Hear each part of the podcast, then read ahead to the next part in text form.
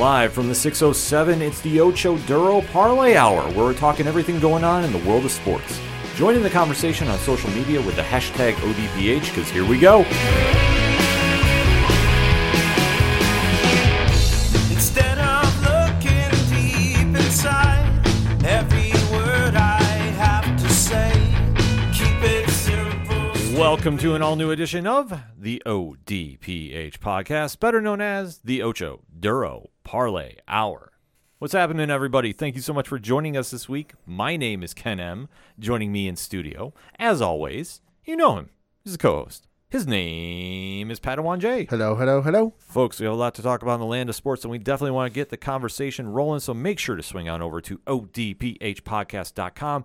Join in the conversation on the social media accounts. Check out Parlay Points. New blogs count anywhere is out right now. The TeePublic Store, which had a massive weekend this past weekend. So thank you everybody who came and supported the shop. And the podcast is a lot of stuff was flying out the door. So super excited about that the directory, the classified section, if it's anything and everything that is the ODPH, it can be found at odphpodcast.com. And always remember use the hashtag ODPHpod on social media. But kicking off this edition of the podcast, we have to recap a weekend of pro wrestling Yeah. that caught the eyes of pop culture. Yep. And what we mean by this is obviously we have been following the WWE transition from Vince McMahon to Triple H and what was going to be unfolding on television after that. Because obviously, with Vince McMahon stepping down after how many years of his vision of the brand that took it to a place that I don't think few thought would ever get to, but mm-hmm. obviously it's now become such a mass market business. And to see how his fall from grace has now caused the hand to get turned over to Triple H and his vision of wrestling and business. A lot of fans have been super excited to see what we're going to get. The first real showcase of this was this past Saturday with WWE SummerSlam. Mm-hmm. So, Pat, you got some stats ready for that? Uh, yeah, so SummerSlam took place obviously this past Saturday uh, from Nissan Stadium in Nashville, Tennessee, uh, and it was a packed house or nearly packed house. I know they had an announced attendance of 48,449, but probably not. They like to inflate those numbers uh, a little bit. Uh, from what I've read, around 40,000, which is still, hey, for a football stadium, pretty damn good. Uh, we're going to talk about the card and what went down. In the first match, they opened with this, which hot open, uh, was the matchup for the Raw Women's Championship, and you had Bianca Belair defending her belt against Becky Lynch, where you had Bianca emerge victorious, pinning Becky in 15 minutes and 10 seconds. So this was a perfect way to kick off a stadium show. Like Yeah. we say, the SummerSlam card is always one of the big premium live. I got to remember we can't say pay per view anymore. Events that the WWE runs. And with Triple H, the son-in-law to Vince McMahon, legendary wrestler who is always credited with his creative mind and booking for what he did with the NXT farm system, is now in charge of the total WWE product a lot of eyes were waiting to see how the show was going to kick off, and it kicked off perfectly with Bianca Belair and Becky Lynch. They have had a storied rivalry in the WWE since last SummerSlam, ironically, mm-hmm. where Becky Lynch came back from maternity leave and defeated Bianca in relatively record time. 26 seconds. And they have been really building up this storyline since. So when they kicked off with the show, we knew it was going to be a great match, and they delivered on it. Yeah, they did. Bianca Belair is arguably the best pure athlete in WWE, maybe in all professional wrestling. And it's deceptive because you see some of the stuff she can do and just some of the, the feats of strength she can do. Mm-hmm. And just from looking at her, you go, you don't think that's possible. Yeah, It, it's it's honestly incredible. no, she is just absolutely gifted with her athleticism. It, like I say, it's just crazy to see her in the ring and what she can do. She winds up winning with a second rope Spanish fly flip that she goes into the KOD finish, and that was a super one two. In this match, though, it is noteworthy that Becky Lynch did get hurt. Yeah, within the first couple of minutes of the of the match, it sounds like, uh, because and, and she said she wrestled 20 minutes of the match with a separated shoulder, but I, as I read to you, the match was 15 minutes and 10 seconds. So I would say probably just using her kind of like ratio math, probably within the first five minutes or so, you know, she had separated her shoulder and continued to wrestle the match with a separated shoulder. She took a weird bump. I, did. I, I did notice that early, but then with the finish, when she came down, it looked like she crashed right on her shoulder. Mm-hmm. And you did see something that looked like it became a jar. So, somewhere in that velocity, that happened because it was moving so fast. The match was a perfect pace to kick off the show. Bianca wins Becky gives a sportsmanship handshake, Yeah. goes out of the ring, Yep. And then we get one of the bigger surprises of the night. Yeah, so some music hits and everyone gets real excited because it's Bayley. Mm-hmm. Bayley's back. She's been out for I think almost a calendar year now, if not a little over Yes. a calendar year, uh, because she had I forget I think it was a knee injury or something. I believe it was ACL, but yeah, it was something in Yeah, that variation. Something down in that neck of the woods. Uh, so her music hits. Everyone's all excited. Bayley's back. She's coming down to the ring. She's of course still heel, still talking, still trash talking. And then some other music hits, and it's music we haven't heard in quite a while, and, I, and music I don't think any of us ever would have figured we heard on the main roster. And I'm sitting there trying to figure out who it is because I haven't heard it in a while, so I couldn't recognize it at first. And then I see, you know, their quote unquote Titantron, or their entrance, you know, Titantron, and I go, oh shit. It's, and I start yelling, oh my God, it's Dakota Kai. And I was watching with my girlfriend, you know, Liz Bailey. She goes, who? I go, Dakota Kai. I go, she was on NXT. I go, she got released. I go, she got let go a couple of months ago. And I'm freaking the fuck out. Well, one thing we got to remember too is in Triple H's tenure with the company, he had to step away to deal with uh, complications from a heart issue. Mm-hmm. So while he was gone, his duties at NXT were m- removed and they were Yeah. handed over to Vince McMahon and, and people Kevin under Dunn, his, and, yeah. and people under his regime. During which there was a lot of moving and shaking with the roster Mm-hmm. and a lot of wrestlers were released and the vision of NXT was recreated. But one of the wrestlers that stood out under the Triple H regime was Dakota Kai, Uh-huh. who, much like Bayley, came in with a very babyface gimmick, as they say, the good, the good uh, wrestlers. Yeah. You know, if you want to take it back to traditional good versus bad.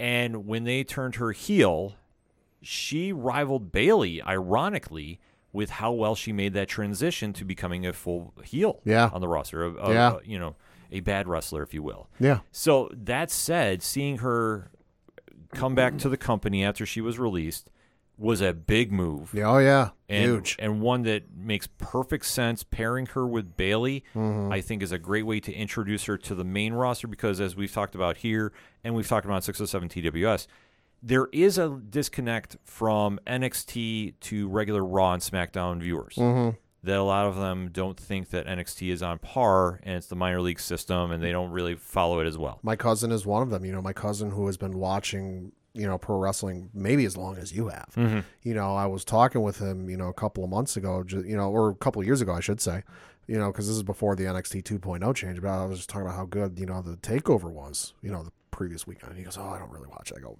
"What?"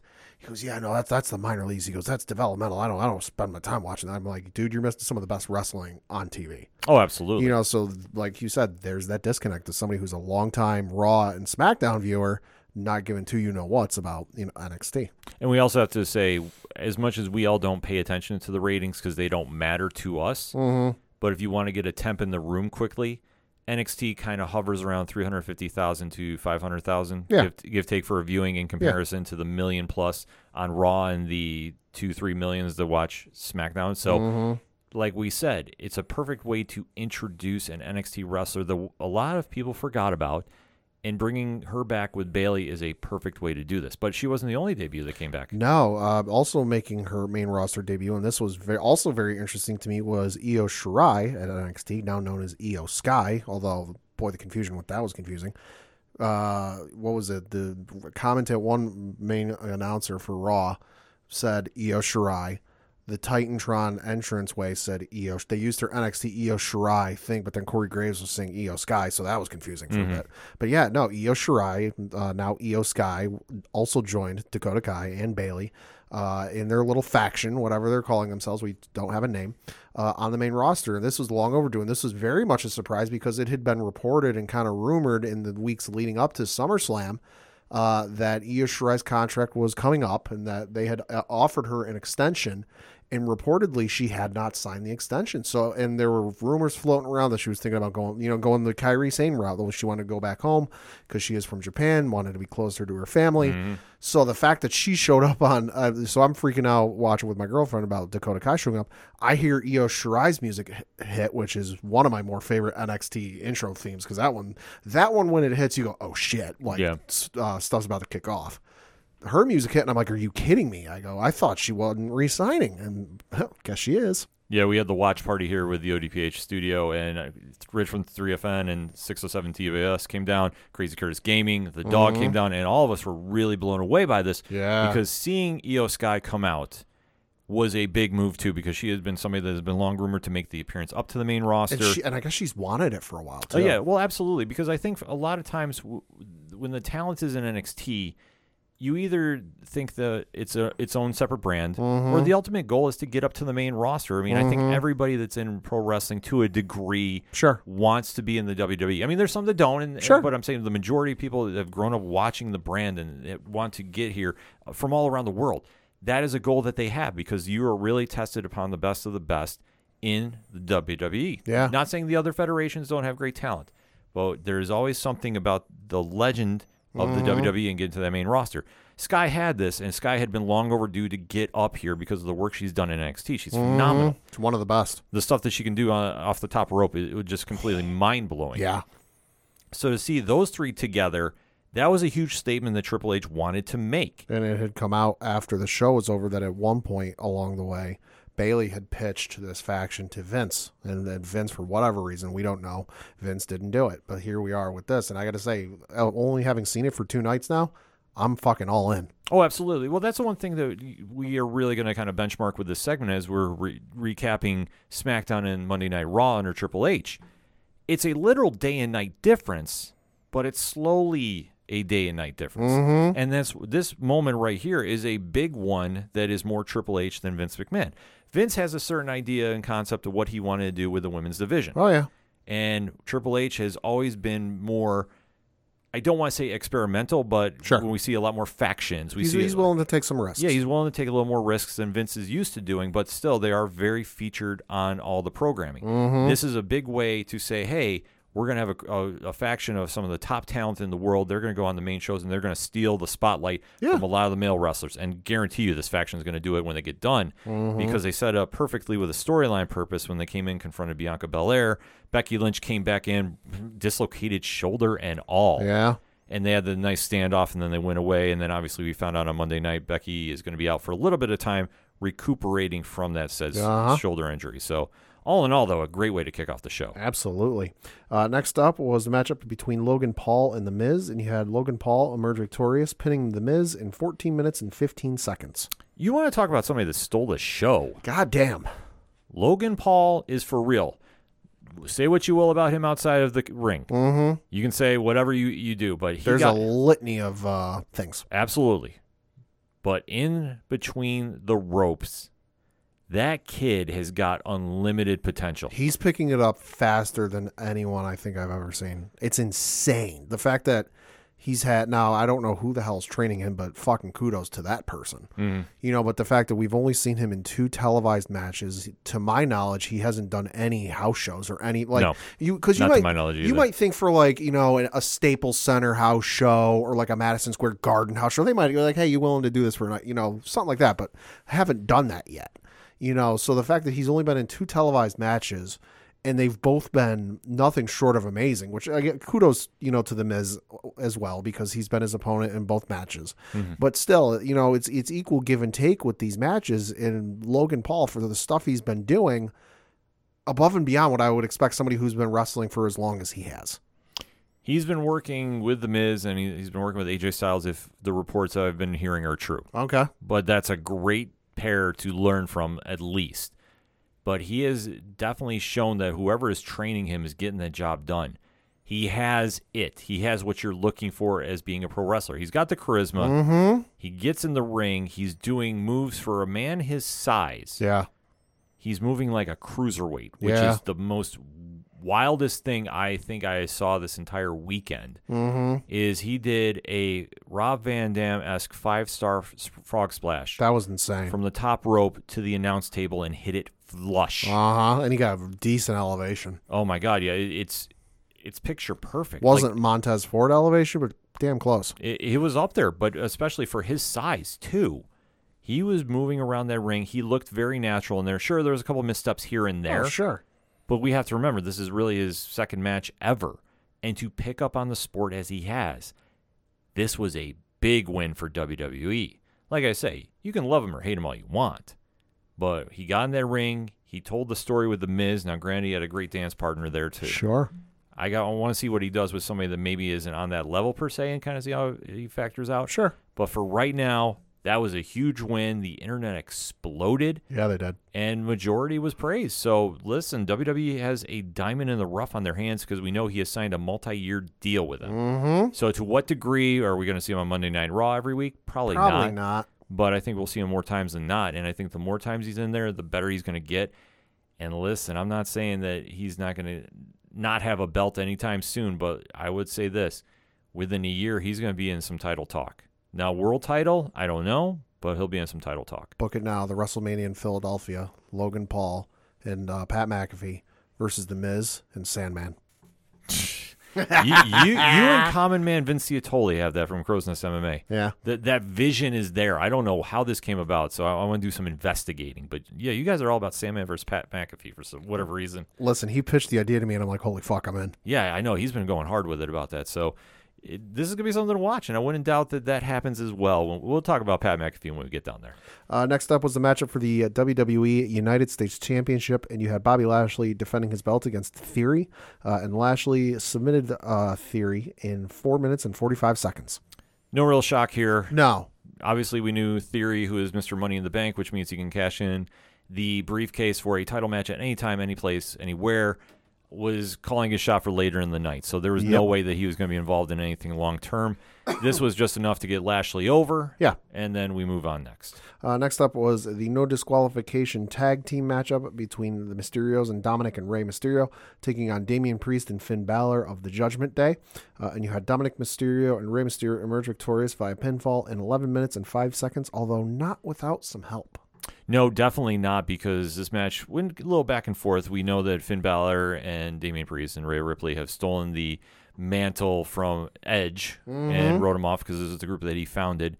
So we knew that they've been kind of running roughshod over the Mysterios and some of the other WWE roster. The match gets going. It's a very solid match, Yeah. very back and forth. And then we have the return of Edge. Which has been teased for a couple of weeks, I guess. Mhm. They've been doing a lot of these weird vignettes Mm-hmm. And it's been kind of alluded to him. I know Bray Wyatt's name was kind of thrown around there Yeah, as well, a few yeah. other people. Yep. But we do see a brood esque return Love it. where Edge comes through this uh, staircase and it's all in red. He comes running down the ring, Mm-hmm. does his thing, and obviously building a storyline that's going to happen for a couple uh, matches to be Yeah. announced. Yep. So solid way to bring him back to. Crowd was definitely excited about it. Did not see Bray Wyatt yet, but we Right. got some feelings on that. Uh, next up was a matchup between Pat McAfee and Happy Corbin, and you had Pat McAfee emerge victorious, uh, pinning Corbin in 10 minutes and 40 seconds. So this match was the most entertaining. Yeah, it I was. will say Yeah, it was. because Pat McAfee, the uh, social media influencer now, announcer that steals the show every time he's on SmackDown, Mm-hmm. has been dabbling more and more into pro wrestling. He's definitely taking this more serious. Uh huh. Obviously, starting out in NXT against Adam Cole, and that Bye-bye. was a, yep, and that was a solid uh, way to do it. Obviously, I was not super big on him when he first came in. Sure. I'm sold on him now because he has really put some energy Mm-hmm. into those matches. and obviously dealing with Happy Corbin, who, let's face it, has now taken over that Kane spot in the ring Mm-hmm. that he can work with pretty much anybody that can tell a great He's a, story. he's a plug and play guy. yeah, and you know what? That's perfect And for he's reliable. And that's very yeah, that's the best way you can be. That's longevity in a career. So seeing these two together definitely was playing into it. We saw McAfee came out with a choir singing bum ass Corbin. That was amazing. Yeah, and this just kind of set the crowd up. That was amazing. The match itself, um, not the best one ever. No, and and McAfee explained a little bit of that uh, on his uh, YouTube show. You know, the Pat McAfee show on Monday, which definitely give a listen to. He can go he can go more in depth about it. But he, some of the mistakes in the match, you know, in, in regards to stuff he botched, he put on him he put on himself. You know, in regards to like there was the one point in the match where he slipped on the ring ropes getting up there. Okay, that was up. That was partially due to the humidity, because he said the weather report two weeks out and even a week out was calling for rain. And he goes, as anyone knows, if they're calling for rain, it gets humid as hell. Mm-hmm. So there was a lot of condensation and, and humidity in the air, which made the ring ropes slippery. The other issue he said was that he had not worn those shoes while training in the ring, which he goes that was a he goes that was a rookie mistake on my part. The other issue he said is if he, he goofed on is when he was training he did not factor the humidity and the heat into it because he was training in an air conditioned basement. Yeah. So so he you know he put that on him. But overall, I would say despite the faults, it was still a really damn good match. It was entertaining. I mean, you knew what you're going to get out yeah, of this. yeah. so was you- I expecting like the greatest match in professional wrestling history since Oka- Okada, you know, uh, Omega? No, but Yeah. like for what I was expecting, it, it, it met it. It met it met expectations. I mean, Yeah. that's an honest answer, I would say. Yeah. Uh, next up was for the WWE Unified Tag Team titles, and this was between the Uso brothers and Jimmy and Jey, uh, defending their belts against the Street Profits and Angelo Dawkins and Montez Ford, uh, with special guest referee J E double F, J A double R E double T, that's double J, Jeff Jarrett. Uh, and you had the Usos uh, emerge victorious, pinning the Street Profits in 13 minutes and 25 seconds to retain their Unified Tag Team Championships.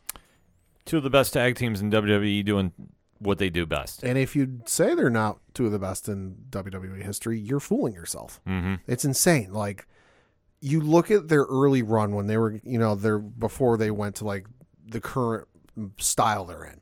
It's night and day, and, and it seems like it's almost like you know the Tom Brady thing where Max Kellerman said, "Oh, he's going to fall off in the next year." And then he went on to have like a second Hall of Fame career. With you just look at the stats, you know, it's it's kind of the same thing with Usos. Usos their first run before they turned heel, Hall of Fame worthy. Usos in in heel form, Hall of Fame. Oh, absolutely. The Usos have found this new level that I didn't know they were going to be able to find, and obviously have redefined their legacy. I mean, they're going to go down in history as one of the best tag teams on the planet. There's no question about that. The Street Profits have definitely been one to keep an eye on for, and we are all kind of waiting for the tease of the breakup. Thought it might happen here. We get at least some seeds planted. I know a lot of people are trying to focus on Montez Ford's frustration Mm-hmm.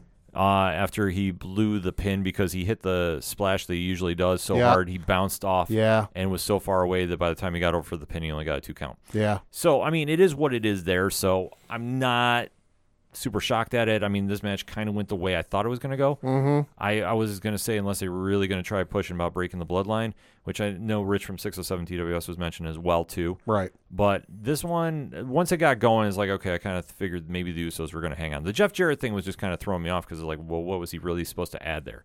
Obviously, we knew he was there because the whole Ric Flair last match thing, which Right. I, I don't want to get into. Uh, if you want the your uh, if you want to hear Ken's opinion on the Ric Flair last match, uh, listen to this week's 607 TWS. Absolutely, I'm just going to leave it there. Happy thoughts. Yeah. Happy thoughts. Yeah. But this match, I mean, definitely was what we expected. Not as good as Money in the Bank, though. No, no. Money in the Bank no. was a way better match. Yeah, it's still good, but just not as good. Absolutely. But next up, though, Uh, was the co-main event or the main co-main event, yeah, uh, of the evening, and this was for the WWE SmackDown Women's Championship between Liv Morgan defending her belt against Ronda Rousey, and you had well. According to the referee, Liv Morgan pinned Ronda Rousey in 4 minutes and 35 seconds. Although, if you watch the footage, that's not quite what happened. Uh, because, while yes, the ref did count one, two, three, uh, you did have both, uh, what was it, uh, Michael Cole and Corey Graves going back and forth. And, and Corey Graves pointed out, no, no, no, Liv tapped. And they showed the one angle, and Mhm. the one the one angle, you, the first angle they showed in replay, you couldn't see it. And they're like, no, hold on. And this is what I liked in the difference you could tell is where in the past, some of the conversations they were having back and forth were like, oh, let's check the replay. yeah. You know, and then, oh, hold on, we can't see from that angle. Let's see another angle. Felt a little different as to years past with similar instances with WWE and this kind of storyline. You know, so then they, all right, hold on, let's check the other angle. And you had him go one, two, oh, there it is. You had Liv Morgan did indeed tap before uh, the ref could get the three count. Ronda was incensed, put Liv in the armbar, uh, put the ref in the armbar. Uh, she has since been quote unquote fined and quote unquote suspended. Not not really, but Mm. for kayfabe story reasons, she is. Uh, but so it looks like we're getting the three peat of this at the next uh, one of the next pay per views. This really felt like Triple H booking here, and I'm not mad about this at all. No, I'm not either. Ronda Rousey is supposed to be the unstoppable force. She is supposed to be the women's division Brock Lesnar. Mm-hmm. Liv Morgan is the ultimate underdog in the sense of she has become a very organically backed wrestler for the WWE Universe. Mm-hmm. The fans really love her. She has been putting in so much work in the ring. She's gotten so much better. and she's literally taken every single gimmick under the former regime and done the best she can with it. And she's had some really bad ones. I'm gonna say, other than the Riot Squad, it's been very, very hit or miss. Yeah. So now, the fact that she won the belt, the crowd exploded, the WWE universe is really behind her. I figured that you know she had to win this, and mm-hmm. this is a perfect way to continue that storyline because Ronda came in there was dominating that match. Right, and, and it, it helps Liv, and for all the reasons you said, you know, she just won the belt. The crowd's behind her. She's a fan favorite, but it also helps Ronda not look weak. That let's face it, Ronda, the, she's been billed as the baddest woman on the planet. They've made no, uh, they've always made mention of her accolades: of UFC champion, the fastest knockout, the fastest submission, that's as fast as that. You know, so if you're for those for people taking this whole thing seriously, like you know back in the old days, like oh this is all real, it w- would look to hurt Ronda as like oh she's the baddest woman on the planet, she's you know the toughest women's woman's wrestler of all time, and she can't beat Liv, you know so it, it keeps Ronda looking strong of like hey yeah she lost according to the ref, but shenanigans hmm And Ronda is way better as a heel. yes I'm sorry, she yes like listen. I The- li- I like Ronda, but but the whole happy to be here thing got old real quick. exactly because everybody knows it's not her. Because she is that much of a competitor. She's she likes playing into that fear aspect Mm-hmm. of being. I'm going to take your arm off go back and watch some of those highlights from her UFC days, you know, where before she got beat by Holly Holm, you know, twice, uh, where she'd get in the octagon right before the fight starts and she looks like she wants to rip your head off and have it for breakfast. Yeah, Where I'm sitting there going, fuck, I'm scared and I'm, you know, however many miles away from her. exactly. I mean, that's where they played off, and I think Triple H knows this. Sure. And when he brings her back from the quote unquote suspension, oh, she's going to go on a tear. Oh, yeah. She's going to be taking arms left, right, and center. Yeah, I mean, I could definitely see this getting settled at Survivor Series, but I wouldn't doubt that they tried doing it somewhat sooner. Yeah. She's, But- gonna- she's going to have her Oprah moment. You get an arm bar. You get an arm bar. You get an arm bar. But that plays into her strengths, and that's something I think Triple H gets where Vince really didn't, Mm-hmm. in my opinion. And lastly, and certainly not leastly, because God fucking damn, well, it was the main event of the evening where you had Roman Reigns taking on Brock Lesnar for the WWE Undisputed Universal title in a last man standing match. And you had uh, Roman Reigns defeat Brock Lesnar uh, in 23 minutes even. Well, God damn. we knew this match was going to be something. These two have definitely fought each other before, so they're no strangers to each other. Right. And, and especially we knew it was going to be something when they were billing this as the quote unquote last time ever. Well, the thing about it is, under the circumstances, which we have to remember as fans, Cody Rhodes was supposed to be here. Yep. Randy. The Randy Orton was also rumored to be involved in this. Yep. There was some talk Seth Rollins was going to get added to this, but they did that quick write off with him and Riddle for reasons, just because I think the storyline got switched up a little bit. So we knew that when Brock was thrown in this mix, Brock is a main event person that can fill up a stadium. Right. We have to remember that as fans. Yeah. When you do a stadium show, you're not going to do something you would do on a throwaway TV night. Brock sells tickets. Exactly. You're trying to fill a football stadium. Yeah. You're going to come with the biggest roster you can Mm-hmm. and make the most of it. Now, fans were very kind of torn about this, but with Triple H guiding the helm, I think the expectations were up. And I'm not going to get into the whole nonsense of Brock quit and walked out of SmackDown Right. and all that jazz because at the end of the day, it doesn't matter. He was I'm- still I'm- on the show. I maintain he just went to Jimmy John's. I'm going with that. And anybody asks me about that, that's what I'm telling him too. Because at the end of the day, he came and did the show. He came here tonight on or uh, Saturday night, rather. I'm sorry, and he wrestled. Yeah. came out a big old tractor. Yeah, came out a big old tractor, uh, jumped from the tractor into the ring, Or loader, I should say. and then uh, also turned and goddamn I've never seen this. Even you know when Michael Cole says, "Never in all my years have I seen this." It's really something. Took the front load tractor, whatever the hell it was, and picked the one side of the ring about mm, five ten feet up in the air. Holy shit! Yeah, no, you definitely want to do something wild that, noth- that nobody's seen before, and they did it right because the match was hard hitting. They definitely were throwing everything at each other. They yeah, Uso Usos came out. Uh, Paul Heyman took an F five into the table. Mm-hmm. Theory came out. He got F five down to the briefcase. you know, it- really was something that when Michael Cole and I forget who the referee for this match was, but you know, I'll just random name what it- you know. It was really something when Michael Cole would yell, "God damn it, Steve, count faster!" Yeah. Like my, like Michael Cole was selling the shit out of this because Brock just kept standing up and standing up, and he goes, "What the hell is this guy made of? You know, is he human?" Well, the one thing that we also have to applaud too is without Vince there, the commentary was more organic as well. I a hundred percent agree. there was more creative freedom, and that's something that when you saw Michael Cole do that, or should say heard, that was something completely ad libbed. Uh-huh. I guarantee you that. Yo, I, I bet you he's been at this long enough. He knows what he can do. Well, that's the one thing that Triple H knows when you have commentators, and they have a very, very good commentating team on both Raw and SmackDown. Yeah, Jimmy, they do. Jimmy, Jimmy Smith doesn't get enough credit on Raw. Yeah, I think that the wrestlers and the talent really took advantage of this moment and said, okay, let's do something different. Let's just have some fun with this. mm-hmm. They did. The only drawback about this match is when the Usos and Roman were throwing everything on top of Brock, yeah. the right referee at, kept counting. right at the end. Yeah, Yeah, which I think at that point, though, they might have just been constrained for time and just completely lost it. which- I, I think so because while you know here in the states we really don't have to worry about pay per view times and like a hard out. You know, I because I, don't think it's still offered by pay per view. Could be wrong. Hashtag ODPH Pod if I am. For, uh, if you're in the states and you still get uh, pay per views, uh, the sh- cards on pay per view. Mhm. But overseas, I know it's still a thing. So it could still be the case with like, shit, we only bought time until whatever time. We only bought, purchased an an allotted time up to, you know, whatever time it is. We've got like a minute and a half. We got to get out. yeah, You know, so, so, that's the only thing I can think. which I mean, it didn't take anything away from the match. No. I mean, the match was brutal. The match was hard hitting as it could. Roman wins, which Might have been the best last standing match ever. I mean, It's it's in that conversation. I it was what it was. So like I say, I don't dispute that when people say that. I just go like this match had a lot of everything and Mhm. really kind of put a nice bow on the transition weekend that was Yeah, WWE because Vince's influence is gone. You saw some Yeah. matches that definitely were Vince, sure.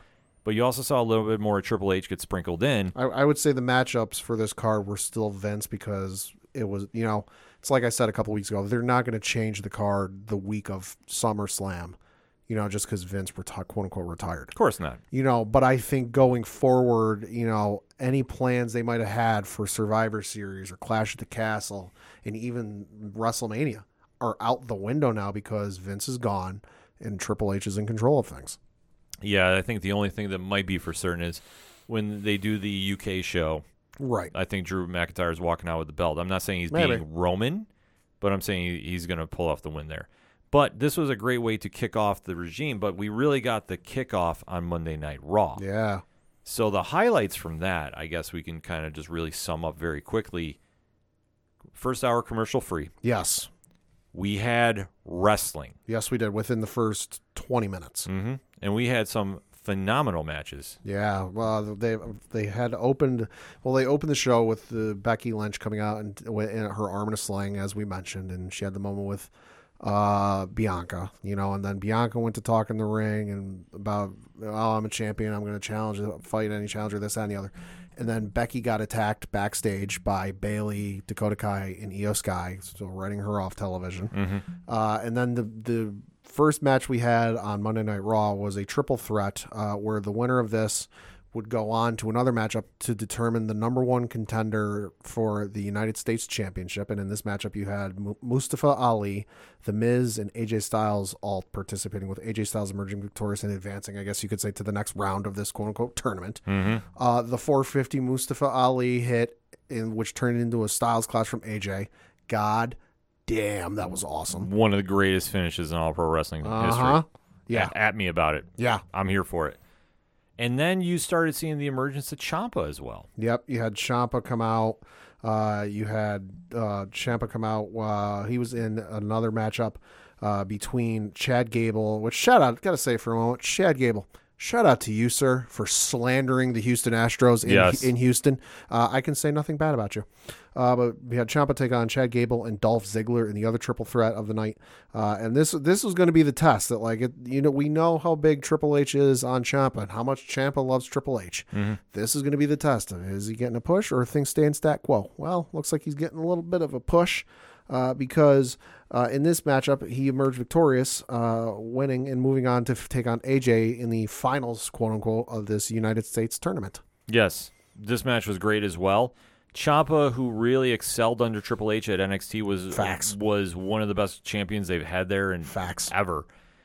Seeing him now on the main roster and really getting a chance to run with the ball, I think they did the right thing. They also did something for the U.S. title, which I want to see more of this. And that's Yeah. that little video package Yeah. that really added a lot of prestige, a lot of eyes on that product, and really made it feel, gave that big fight feel. I know we throw that around a lot, but that's what Mm-hmm. it really felt like with this. Well, that's one of the things Triple H I felt always did well with NXT because you had, you know, you had the NXT title, you had the NXT Women's title, you had the NXT Tag Team titles, you had the NXT North American title.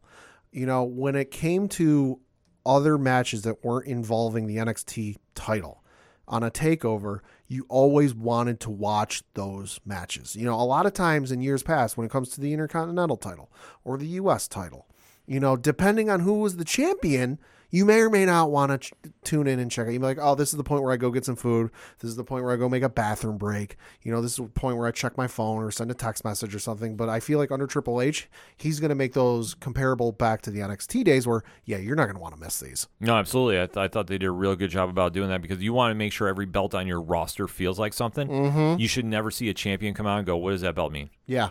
That happens other places. Triple H is going to make sure that doesn't happen here. Uh, Facts. Uh, and then Ciampa took on AJ Styles in the finals of this U.S. tournament, uh, where you had Ciampa emerge victorious, becoming the number one contender to take on Bobby Lashley. And it's taking place next week in where? Cleveland. Tell you what, man. If, if, if Triple H has got a surprise for Cleveland, well, that'd be a good place and a good match to do it.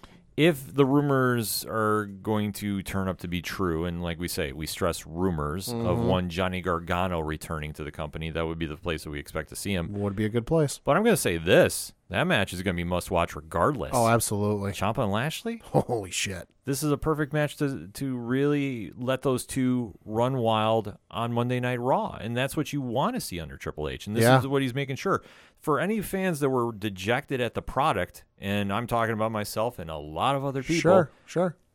This was a great way to get some fan interest coming back to it as well. uh, and it's certainly equal to viewers because you know we don't normally care about uh, ratings, but uh, this one did particularly interest me.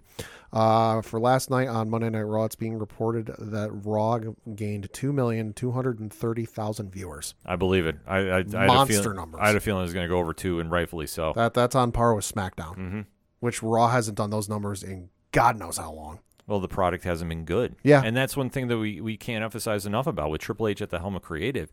It's a day and night show. Mm-hmm. Definitely had a different feel to it Oh, completely. absolutely.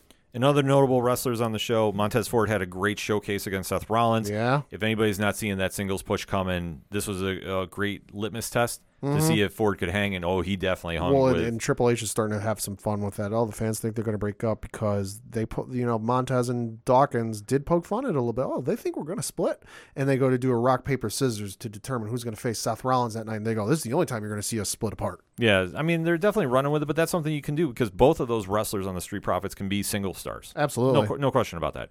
Io Shirai is also somebody else that really had a benchmark match against Bianca Belair. Yeah. She could, you know, when you get called to the main roster, they want to see can you hang with the elite of the elite, mm-hmm. and she definitely hung with Bianca Belair. She was definitely matching every match or every move rather back and forth. Yeah. Fantastic match. Hated the no contest finish, but I get it for Yeah, storylines. yeah. So I wouldn't mind seeing that get ran back. And then the main event, you had the Mysterios and Judgment Day.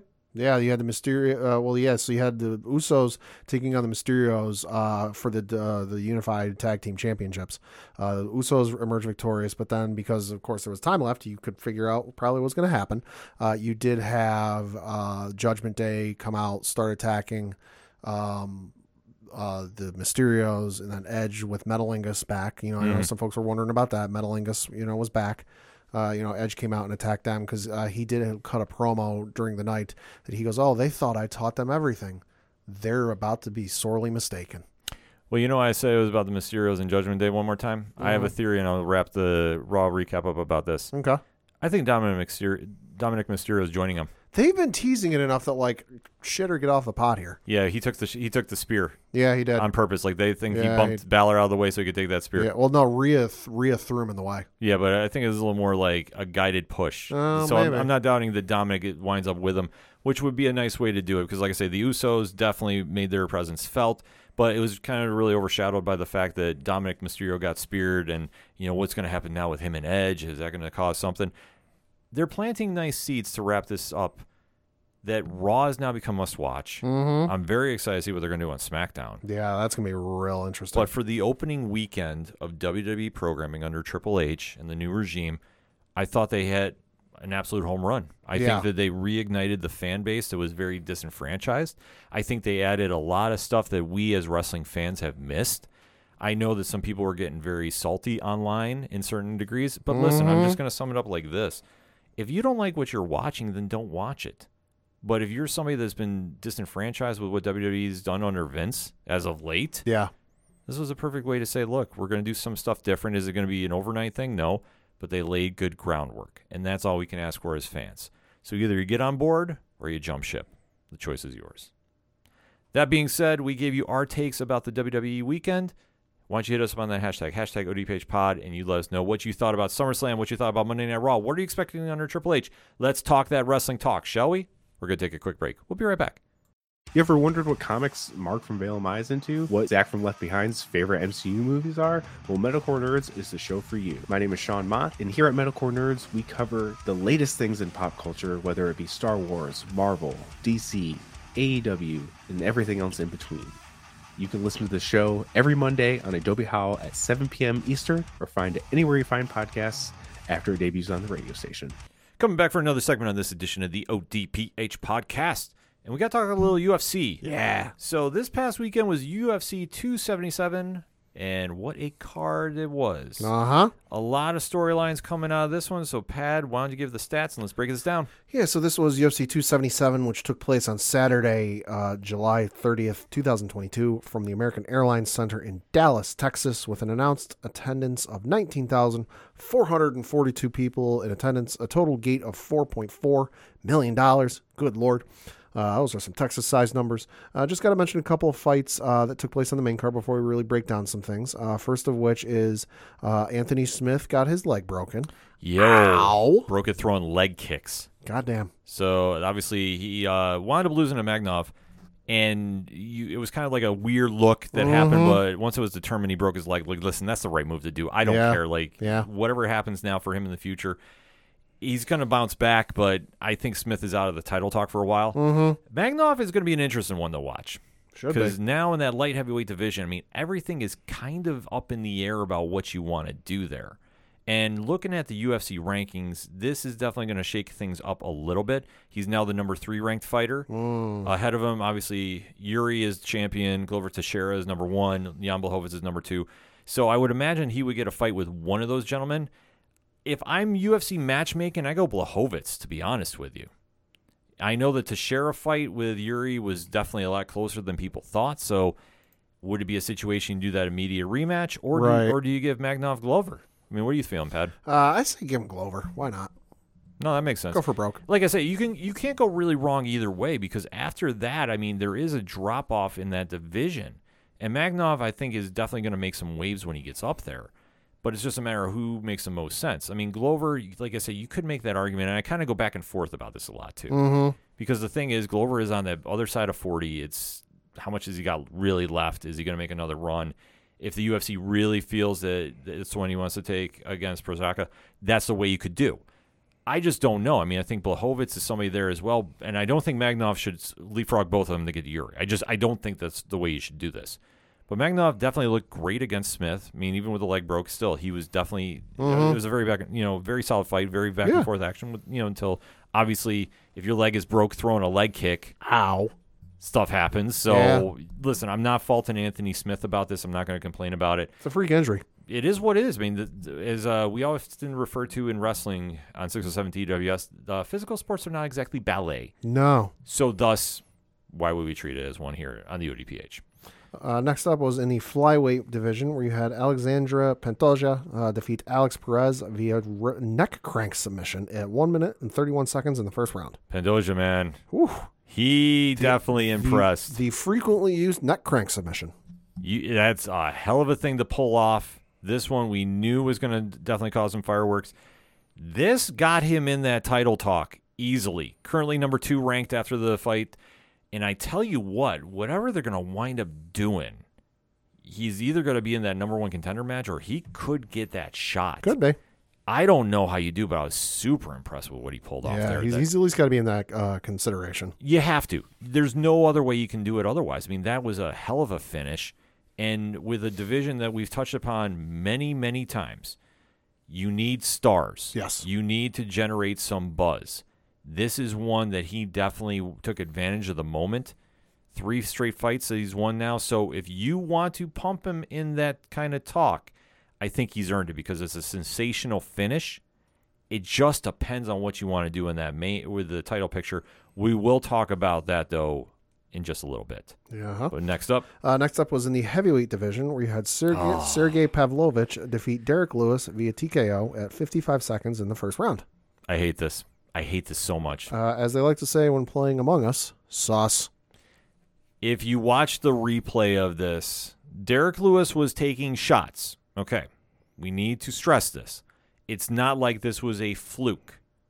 Pavlovich was nailing him with some good combos. Oh yeah, But what got really dicey, and I and I will say this, I understand why the ref did what he did. sure, I don't agree with it though. sure. It's a split second decision. It's a split second decision because Derrick Lewis goes down, and it almost looks like he's covering up. right. But if you look at what happens, he takes a shot, he falls to his knees, he puts his hands over his head, he gets hit with one more shot by Pavlovich, and then suddenly the ref jumps in. Mm-hmm. But Lewis is jumping right back to his feet. Right. So the question becomes was it an early stoppage? In my opinion, absolutely. Yeah. I, I I'm sitting there watching. I'm going. I don't agree with this because if he was really in trouble, Right. a man his size would not spring to his feet. As fast as he did. No. exactly. It was it was almost instantaneous. You know, it wasn't like oh he's down for a couple seconds and then he pops back up. No, this was like he's down, he stops, he pops back up. Yeah. So the question now becomes, what do you do with Derrick Lewis? This is a bad loss for him, but could you wind up having an immediate rematch because Pavlovich now has jumped into the top five? I, th- I think yeah. I think you have to run this back. I I would too. I mean, I don't see how. Obviously not with that rough. Yeah, well, I just don't see how you do this otherwise. To be honest with you, I think you need to give the benefit of the doubt. Like Pavlovich is, I mean, that's a big win for him. I'm not, I'm not taking anything away from that. Right. But if you're asking me straight up, was that an early stoppage? Hell yeah.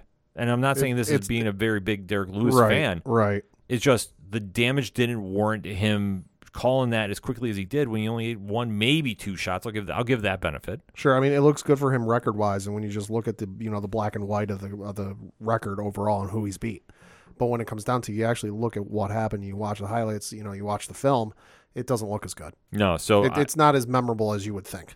No, so if I'm the UFC, that's how I would run this because otherwise, Derrick Lewis, I think, is now completely out of title shots. I don't think I don't think he's going to get back up there. Yeah. Pavlovich, I think, is going to get somebody in that top level. I just don't know who yet. So it's it's heavyweight's a very very weird field to speculate on. So I don't want to do that until I hear something from the UFC, like what they're kind of thinking.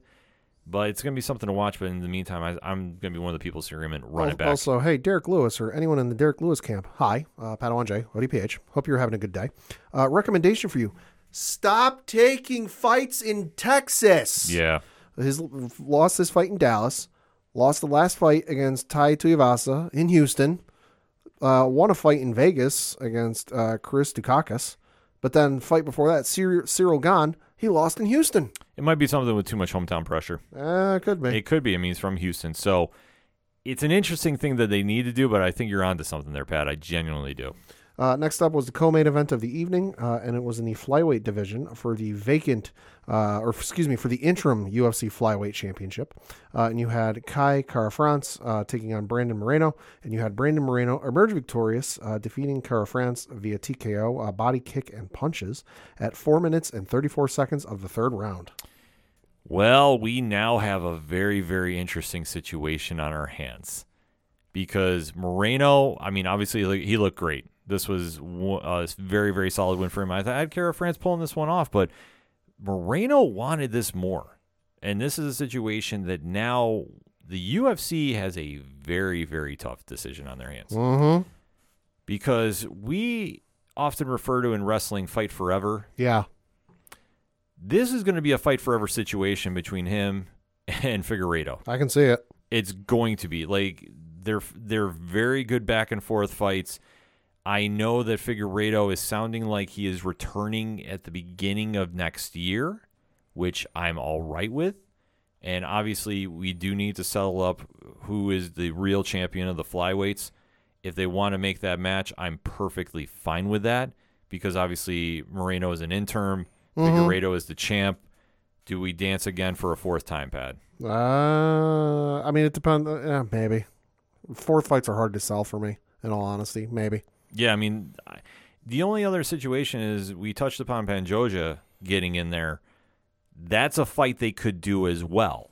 It's a very interesting dynamic right now because with Pantoja being number two, Figueiredo is the champ. Right. It just depends on what Moreno wants to do, and I know Moreno wants to fight Figueiredo again. Like I that that is a no brainer to me.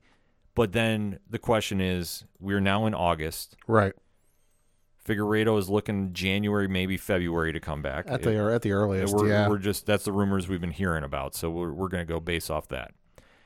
If that's the case, that's a long time to wait. Does Moreno want to wait? I could see him taking that fight with Pantoja, and then you take your chances with Figueiredo whenever he's ready to rock and roll. But that's an interesting dynamic that I think the UFC is going to have to figure out because it's not that you won't get a quality fight from these guys. right. But like we touched upon, this is going to be fight number four. How do you how do you really sell this? I mean, they're the best of their division. There's no question about it. So you could, but I mean, this obviously has to be a co-main. This, this isn't going to be a heavy. No, gonna- no. The only way this would be a, a main is if it was on like a, a free fight on uh, ESPN Plus or ABC. ABC. Yeah. That's where I could see that happening. But it's an interesting dynamic. Uh-huh. It's an inter- it's interesting to watch. I would do it because I think these guys are great in the ring. But if Pantoja's name gets thrown in the mix, don't doubt that either. Like I, I, I won't be super shocked if that's how they book this. Got to watch that one. Yeah.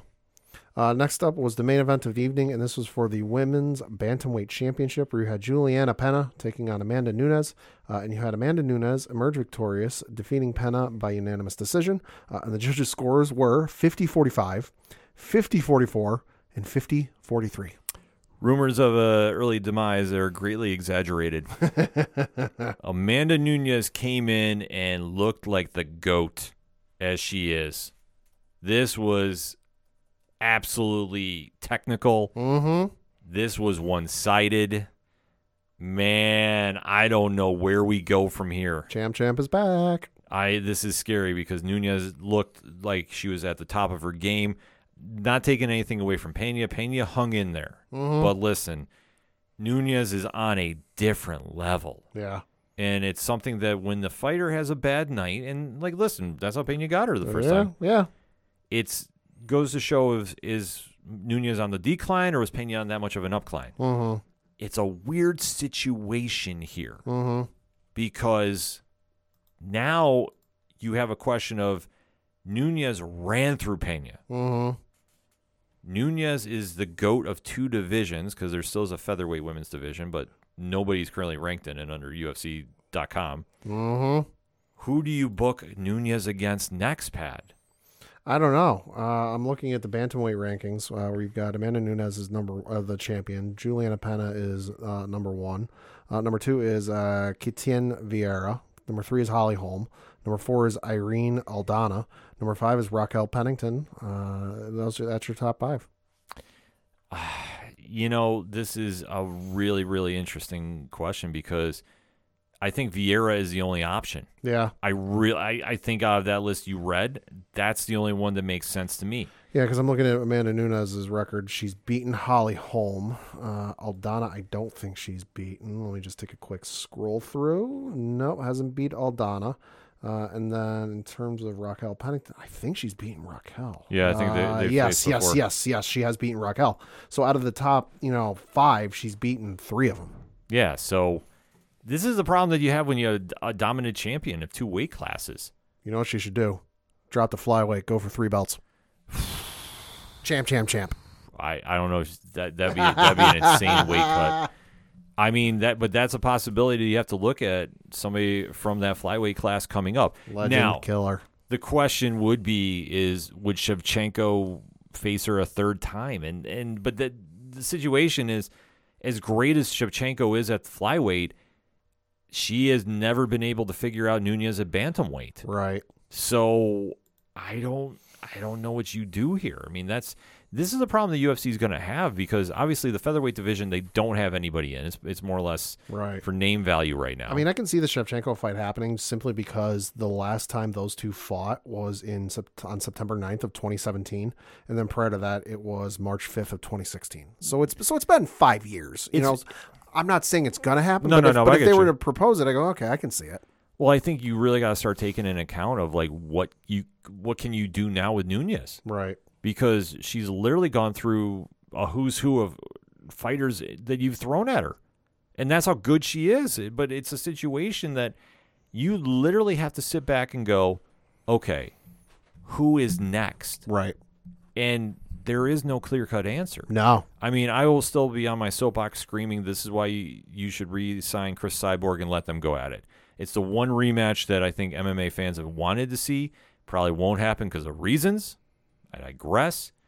But you're in a situation now where you have to get a big name or big story to back up Nunes in a fight because otherwise it's business as usual. And I know that after the fight, she's definitely called out anybody. She's definitely mm-hmm. more excited to get back in the octagon quickly. I just don't know other than Vieira, like who who you plug in there, and even so, I don't know if Vieira's ready for her. I mean, that's it's the situation of that Anderson Silva, Georges St. Pierre mystique. Yeah. When you're considered the goat of your weight class, but let alone Nunes is on a different level than both of those guys were. Yeah. hundred percent. She's the goat of women's MMA. Yeah. Like, like literally, go look up her record and who she's beaten. It's a who's who. Yeah, so That's there's a reason I keep calling her the legend killer. yeah, there's there's her, and then there's such drop off that I mean, sure, Vieira could come in there and challenge, and it's a solid fight to make. I'm not taking anything away from Vieira, but you almost wonder like, is that going to be enough for a real pay per view to Right. really to draw interest? Right, and she's so dominant, she's cleaned out an entire division to the point there's no rankings on the company's official website. Exactly. Don't believe us? UFC.com forward slash rankings. R A N K I N G S. Scroll all the way to the bottom, and it's one of the last columns you'll see on the left hand side. Women's featherweight, Amanda Nunes, champion. There is nobody underneath her.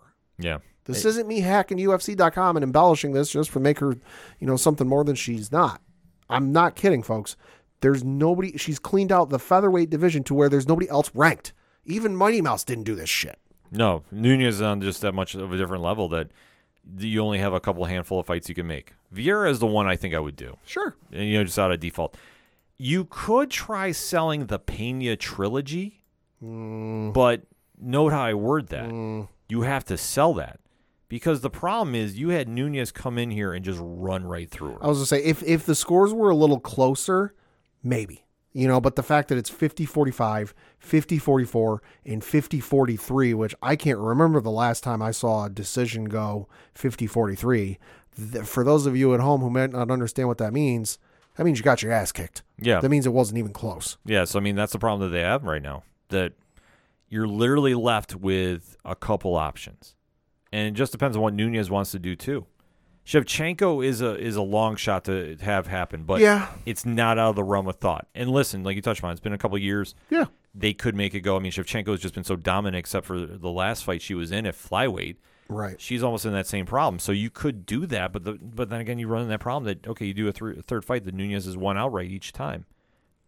Why? But this is where Nunes's greatness is a gift and a curse.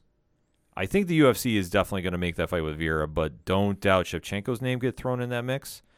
And in an extreme long shot, because I think they're going to make her work her way back up into that title contention, mm-hmm. is Pena. Yeah. And listen, if, if Pena goes on a couple fight win streak and, and pulls like three or four off, I wouldn't have a problem with it. No. But you have to justify doing it because this does not warrant an immediate rematch. I'm sorry. No. I, in my opinion, I can see another fight happening, but Pena's got to work back up to it. Yeah, exactly. So interesting storylines coming out of UFC 277.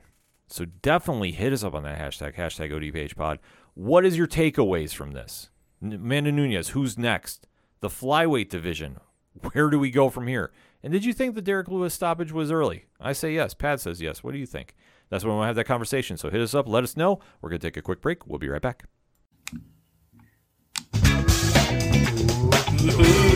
time is going. Yeah.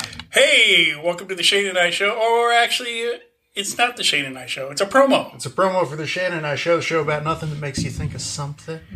And we are available wherever you listen to podcasts. Spotify, Apple, what else? Good know. Pods. Yeah, but we got like five. we got like four, five seconds to fit it. Well, we're going to go a little over. So, hey. Listen you- to the show. uh, yeah, you messed it up. You fucked it up. Coming back for another segment on this edition of the ODPH podcast, and the NFL preseason is just about ready to kick off. The first game is slated for this week Hey. with those Jacksonville Jaguars taking on your Las Vegas Raiders. Boy, that'll put butts in the seats. It definitely will because the Raiders are going to be one of the most exciting teams to watch this season, and obviously we'll This be talking true. more about them when we do our official NFL preview episode later in the month. But unfortunately, the season has been already marred mm-hmm. by a couple of instances where the NFL is catching a lot of flack, and rightfully so, in my opinion. So, Pad, why don't we just break it down and let's discuss? Yeah, so the first one we're going to talk about, we've been anticipating for a while, you know, but we weren't quite sure when we were going to get it. Thought we'd get it before now, but hey, it's here. Uh, and that was the decision handed down by uh, uh, uh, Sue L. Robinson, uh, who was the uh, intermediary third party uh, jointly appointed by the NFL and the NFL Players Association for disciplinary uh, actions. Uh, because in the last collective bargaining collective bargaining agreement, uh, it was felt by the NFL players that you know uh, Roger Goodell had too much power, that he was effectively judge, jury, and executioner uh, when it came to NFL punishments, and then they wanted to take that away. So they, both sides came to the agreement. All right, we'll set up this process where it's a third party. You know, they'll hear the court. They'll hear it kind of like a court case. They'll hear all the evidence. We'll present it, and then that person will give a ruling, and, and we'll go based off that. Uh, there can be an appeal process in this instance, although it should be noted the appeals process uh, goes back to Roger Goodell or somebody he chooses to have hear the appeal. And it also should be noted that, much like in a court of law, when you do an appeals process for a court case, you can't bring in new evidence. It's strictly done based on the evidence that is brought into the initial court case and done with the initial ruling. Uh, so, with all that in uh, mind, the decision came down from Sue L. Robinson that uh, Cleveland Browns quarterback Deshaun Watson would serve a six game suspension. Uh, reading from an article on ESPN.com says, quote, Cleveland Browns quarterback Deshaun Watson will serve a six game suspension without pay, but will not be fined for violating the league's personal conduct policy following accusations of sexual misconduct. Disciplinary officer Sue L. Robinson ruled on ruled Monday. Robinson issued her ruling in a comprehensive 16 page report. She wrote that the NFL recommended Watson be suspended for the entire 2022 regular season and postseason. The NFL Players Association and the league have until Thursday at 9 a.m. Eastern to file a written appeal of Robinson's ruling. In a statement Sunday night, the union made it clear that it will stand by her decision and urged the NFL to do the same. The league, in a statement Monday, said it was determining its next steps. If an appeal is made, NFL Commissioner Roger Goodell or his designee will issue a written decision that will constitute full, final, and complete disposition of the dispute, per terms of Article 46 in the league's collective bargaining agreement. In relying on precedent, Robinson sought to differentiate between violent and nonviolent sexual conduct. Robinson concluded that Watson's conduct, du- quote, does not fall into the category of violent conduct that would require the minimum six game suspension, which the league had established as by far the most commu- uh, commonly imposed discipline for d- domestic or gendered uh, violence and sexual acts. Close quote. Uh, so handed down uh, very quickly. A lot of reactions and a lot of opinions uh, on both sides of the spectrum. Yeah, definitely. Uh, my opinion about this, they they got this wrong. Uh, well, she got this wrong. Well, she got this wrong. I mean, that's Yes. that's my opinion about this. I, I think that the suspension given is definitely not fitting of the crime. It should be Mm-hmm. longer. It should be very, very much longer. With 24 civil cases filed against, Mm-hmm. th- there's more than smoke than fire, so to speak. right, and and Or I where mean- there's smoke, there's fire. That's what I'm right. trying to say. I mean, the this is an unusual case, you know, just in the fact that, you know, the article on ESPN.com goes on to say uh, the ruling relied on 32 previous suspensions under the league's personal conduct policy since 2015. In 21 of those instances, the league suspended the player for six games, including the cases of Darius Geis and Johnny Manziel. Greg Hardy was suspended for four games. You know, there's also the instances with Ben Roethlisberger, who was suspended for six games, and then also Ezekiel Elliott, who was suspended for six games. But this is such an a unique, and and I don't mean that in a good way. It's just unique in that it's abnormal compared to previous in- instances where the sheer breadth and the sheer number of cases being brought against them. I mean, there were 25 civil lawsuits brought against him, one of which was dropped because it was told to the person, the woman filing the lawsuit, that she would have had to have made her name known publicly, and she didn't want that, so she dropped it. So 24 were filed, you know, and then you have that on top of the New York Times speaking to 66 women who all had instances of contact with Deshaun Watson none of none, none of the previous I, I understand precedent and when it comes to law i know here in the united states this is the case. Overseas i'm not i can't really say you know mm, i'm, I'm not i'm not a study of you know german law or, or united kingdom law or or you know russian law you know sorry can't speak to that. But in terms of the united states law which i can speak to precedent does matter. Judges in in determining you know sentences and what rulings and, and what should happen with a person if they are convicted of the crime they're accused of, they will turn to the law a lot. And you see lawyers turn to the law a lot. That's why whenever you watch a law TV show like a Law and Order or or whatever else, they say, you know, and they're looking up a, co- a court case for a client they've got. Oh, get, and I'm just random names out of my head. Oh, give me Ken versus Padawan J. Give me Coach Duffy versus Rich, and, and give me, uh, you know, International Dog versus Diesel you know, because there's something that ties into that. There's precedent with that. Mm-hmm. You know, so I understand that she's looking at this from a, a lawyer or judge's perspective and a court of law perspective. Okay, what's the precedent? But this is such a different case than what they've had before, and she got it wrong. I'm sorry. Yeah, no, I'm with you on this. I, I think that you hit it right on the head. This is such a weirdly unique case mm-hmm. for all the wrong reasons that precedent it doesn't really fit here, mm-hmm. and that's the, that's the problem. Mm-hmm. Because you have all these allegations f- filed against, and they've done their investigations, and and the Well. and the well, To a degree. to a degree, but let's just go for what it is. With all that has been filed, you can't exactly say this fell this falls under there. I'm sorry, that's just my opinion about Too this. too much of this was done behind closed doors because from you know I was listening to the Athletic Football podcast talk about this, and they were talking to uh, the New York Times reporter who's been doing a bulk of this reporting, even from back when she was with Sports Illustrated. You know, and and one of the things she brought up that I didn't know was that the hearing for this with Sue L. Robinson took place over the course of three days. It was a closed door segment. Too much of this, in my opinion, was behind closed doors. Yeah. Like something like this, as long as it's gone on and as public as it's been in every facet of, of the media, not just the sports media, but like the regular news media in everyday life. Sh- This should have been done in the public, you know, so that there is transparency and there's it doesn't feel like something's being hid behind closed doors. The other issue I have with this is that it's been reported that of the 24 uh, civil women who filed civil lawsuits against Deshaun Watson, the NFL only spoke to like 10 or 12 of them yeah, that's, Whi- that which- a weird which thing with it. is a drop ball in the NFL's case, but I understand it from the aspect of the NFL doesn't have subpoena power, yeah, much like you know the federal government or the court of law do, court of law does.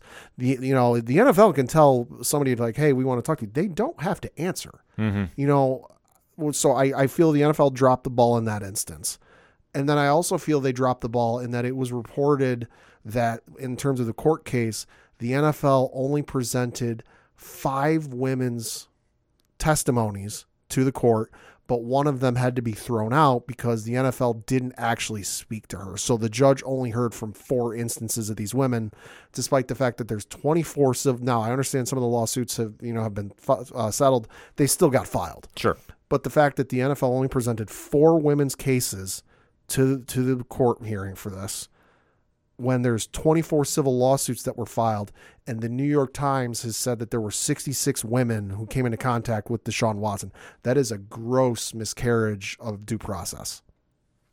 I agree with you, Pat. I, I just echo your statements. Like honestly, you've you've hit it right on the head. Like this is just such an error of justice, in my mm-hmm. opinion, that you are sitting there and it just doesn't feel like No. this this makes any sense under any circumstance. Like I understand you want to say precedent, you want to say about all that. Look, this is a unique case that we have never seen in this kind of level, to my knowledge. No. So how can you justify it based off something else? And especially like you touched upon, they like I say, there was an investigation done, but was it thorough enough? Right. It's from our opinions. I think we're both on the same page about this. No. it wasn't done in that No. level. That's that's our opinions. I mean, in the, in the egregious thing, you know, and it's been brought up multiple times, but you know, you look at, at Calvin Ridley, who got suspended. yeah, I was gonna get to that. He got sus- he's suspended for this entire season for a fifteen hundred dollar gambling bet when he wasn't even playing. He was he was still a part of the team, but he was injured. He wasn't playing. You know, he's suspended for the the entire year. So the other thing of note is he's has to forego his entire base salary for this year. So this man ain't getting paid shit outside of maybe a signing bonus or a roster bonus. Mm-hmm. You know, so you get you got Deshaun Watson, who yeah he's suspended six games without pay, but you know he's still got three hundred and twenty guaranteed million dollars. Yeah. He- so he's foregoing six games. Oh, bo- oh, boo hoo! I'm losing three hundred and forty five thousand dollars. That's a fucking drop in the bucket for this guy. I would still be pissed a little, but not as much. I think, maybe a little bit less if there was a there was some sort of fine involved with this. But the fact that it's oh you get suspended for six games and you don't have to pay any fines is egregious to me. Well, the whole the whole way they came about the ruling is egregious. I mean, let's face it. This is something the NFL has never gotten right. Like you touched upon the situation with Greg Hardy. Yeah, That's another situation they haven't gotten right. They've never, in my opinion, they've never gotten this right. Is when it comes to you know the type of sexual allegations that come about. They just they drop the ball Yeah. consistently, in my opinion. You take a look at Calvin Ridley, like you mentioned, he's suspended a year. yeah, Take a look at how many people have been suspended for marijuana, uh huh, and now that's legal in how many states? yeah, I mean, yeah. You take a look at how they break down certain things and to see that when it's a sexual allegation of this nature, it, the NFL just does not come through with a right decision. The NFL fined uh, Ocho Cinco Calvin or then Chad Johnson before he got his name changed for having the Ocho Cinco, you know, uh, thing on the back of his jersey. It was it was a you know adhesive, you know, whatever that stuff's called. You know, like you, you can just rip it off. Yeah. On the back of his jersey, he had it for pre because it was you know Spanish Her- Spanish Heritage Month, and hey, I wanted to uh, you know the NFL's running ads and all this other stuff for Spanish Her- Spanish Heritage Month. Hey, I want to do something for that. I'll have the name on the back of my jersey. He took it off before game time. He took it off before the national anthem. The NFL still fined his ass. I I forget how much it was, but it was a couple thousand They dollars. find people over socks. Yeah, Like, let's be honest about this. we've got a guy with, but yeah, we've got a guy with 24 civil lawsuits filed against him. 66 women have, have come into contact with this, and he's not getting fined a dime. it's agree. It's, it's insulting. It's insulting as a human being Mm-hmm. that this shit is now allowed to go. And you're right. He's not even fined. He got a slap on the wrist. He got a sla- he got a slap on the wrist. Let's be honest about this. Oh no, he 100% got a he 100% got a slap on the wrist, you know, and then you also had you know so, so she's essentially saying, "Oh, he didn't do anything wrong." You know, Watson is maintaining his innocence, but I'm sorry. I realize I don't study civil law and I'm not a lawyer, but to me it seems a little suspect if you maintain your innocence and that you did nothing wrong and yet you're still settling these lawsuits out of court and you're paying them money. You know, if, if it were me personally and someone was accusing me of something and trying to bring me to court and I knew for 100% certainty it wasn't true, mm-hmm. I'm fighting your ass to the bitter end Yeah. to prove I didn't do anything wrong in a court of law. I'm not dodging the court of law where facts and other instances of evidence can come out and prove me otherwise. I'm not dodging that. If I got if I got the evidence and I got the proof that I did nothing wrong, sorry, I'm dragging your ass to court and we're going to fight this out in the court of law. You know, so and then you, you factor in uh, Sue L. Robinson ruled that Watson is quote to limit his massage therapy to club directed That's sessions such a fucking joke. I'm and sorry. club approved massage therapists for the duration of his career. And so I imposed this mandate as a condition to his res- uh, reinstatement. Fuck off with this shit. So he so you don't think he did anything wrong enough to warrant a longer suspension, and yet he's got to still take get cl- club mandated massages. What? Like I say, this this is just such an egregious look right on the NFL, and just this ruling is just it, it it's lingering over the entire league. I'm sorry, like this is such a joke of a punishment. Mm-hmm. No matter how you want to spin it for what what has been done, and like I say, the NFL has had a history that they've dropped the ball when it comes to sexual Yeah.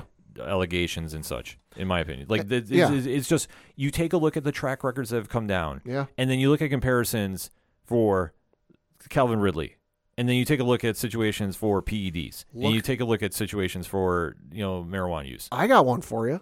Look at the situation surrounding Trevor Bauer in the Major League Baseball. Trevor Bauer had allegations of sexual misconduct uh, placed against him. You had the Major League Baseball Players Association, which I think we all know is one of the strongest in, in sports history, and Major League Baseball suspend his ass without pay. Now, it wasn't for a duration of time, it kept getting extended, extended, extended. But his ass was suspended for two years and he lost out on $60 million. Yeah, that's how you send the message. When Rob Manfred in Major League Baseball looks stronger than you, you done fucked up. Exactly.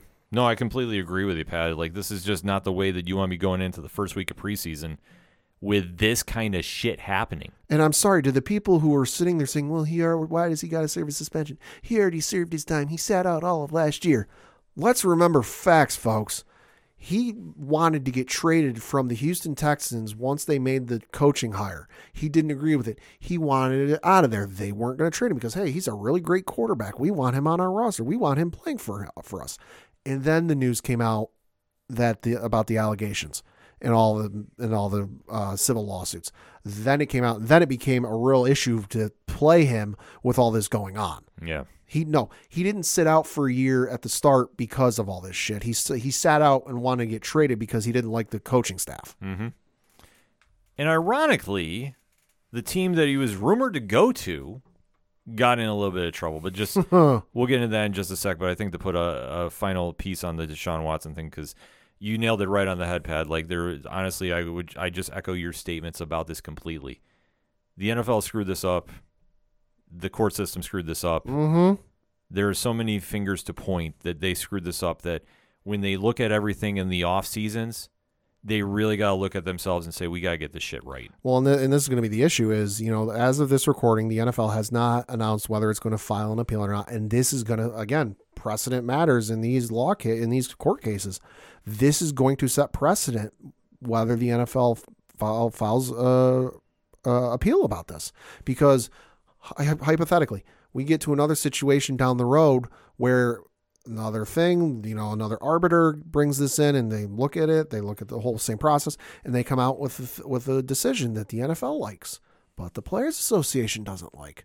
Well, based on what the NFL does now, you are setting the precedent for what either side down the road wants to do, whether they like the decision or not. So hopefully they make the right decision, but we'll have to wait and see. hmm But yeah, you brought up another team uh, that was rumored to be interested uh, in Deshaun Watson services is in a bit of shit, uh, and that would be the one Miami Dolphins. Uh, as was reported, uh, and I'm reading from an article on ESPN.com, reads, quote, the NFL notified the Miami Dolphins on Tuesday that the team would be stripped of its 2023 first round pick, among other disciplinary measures, for violations of league policies relating to the integrity of the game. Following a six month investigation, the league found the Dolphins, primarily team owner Stephen Ross and vice chairman slash limited partner Bruce Beal, violated the anti tampering policy on three occasions from 2019 to 2022 in conversations with quarterback Tom Brady and the agent for then New Orleans Saints coach Sean Payton. The NFL, however, found no evidence that the team intentionally lost games during the 2019 season. In February, former Dolphins head coach Brian Flores said in his lawsuit alleging racism in the league's hiring pro- practices that Ross attempted to incentivize him to tank or purposely lose games shortly after he was hired in 2019, with Ross allegedly offering Flores $100,000 for every loss that season. Flores alleged that the team uh, won games late in the season. Uh, Dolphins general manager Chris Grier told him Ross was mad that the on field success was compromising the team's draft position. In addition to the first round pick, the Dolphins will also forfeit their 2024 third round selection. Ross, meanwhile, was fined $1.5 million and suspended through October 17th, during which time he isn't permitted to be at the Dolphins facility or represent the team at any team event. He also can't attend any league meeting before the annual meeting in 2023. Beal was fined $500,000 and isn't permitted to attend any league meetings for the rest of the 2022 season. Uh, close quote. You know, where do we begin here? You fucked up. You fucked up. You fucked up. You know, the ownership, first and foremost, if you're losing draft picks of this magnitude, that's a big sign. Mm-hmm. That's a huge one. Then, let alone the fine, I'm sorry, is another drop in a bucket to uh, somebody that owns a sport team. Yeah. So, like, the fine is a joke, in my opinion. This is absolutely insulting as a fan. That you sit here and you're doing tampering, the, the allegations about, you know, picks and such, or, I mean, wins and losses. Like, I'm sorry. This is something that if you're trying to be a fan and you're trying to root behind a team and they're doing shit like this, this is absolutely mind blowing to me. It sucks and it's a, it's a, drop ball for sure. But I think what the issue comes down to is it's the lettering of the CBA. That you know you've got in the CBA instances of okay if X happens here's what you do. If Y happens here's what you do. It it, it sucks but ultimately what came down to being discussed and, and laid out in the CBA I, I agree with you 100 percent that it's a drop in the bucket for Stephen Ross. And the fact that you tampered, you know, with a quarterback and a head coach who were still that's the thing is this wasn't all they're on if they weren't under contract there'd be no issue. Tom Brady was still being paid by the new uh not the New England Patriots, by the Tampa Bay Buccaneers when these phone calls were made. Sean Payton, while yeah, he had was considering retiring or had retired, you know, quote unquote, he was still under contract with the New Orleans Saints, so he was still a paid employee. If if I'm the owner of the, you know, uh, if uh, NBA, if I'm the owner of the Dallas Mavericks, I can't go call you know the Minnesota Timberwolves if their head coach decides to retire, but he's still got a year under contract.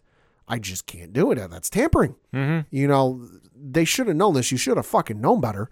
And the fact that you wouldn't thought you wouldn't get caught about this, fucking come on. Well, that's what I say. As a fan, this is insulting because we sit here and we always talk about the integrity of the game. Mm-hmm. You know, it's an equal playing field, and you know this is supposed to be the greatest sport in North America. Mm-hmm.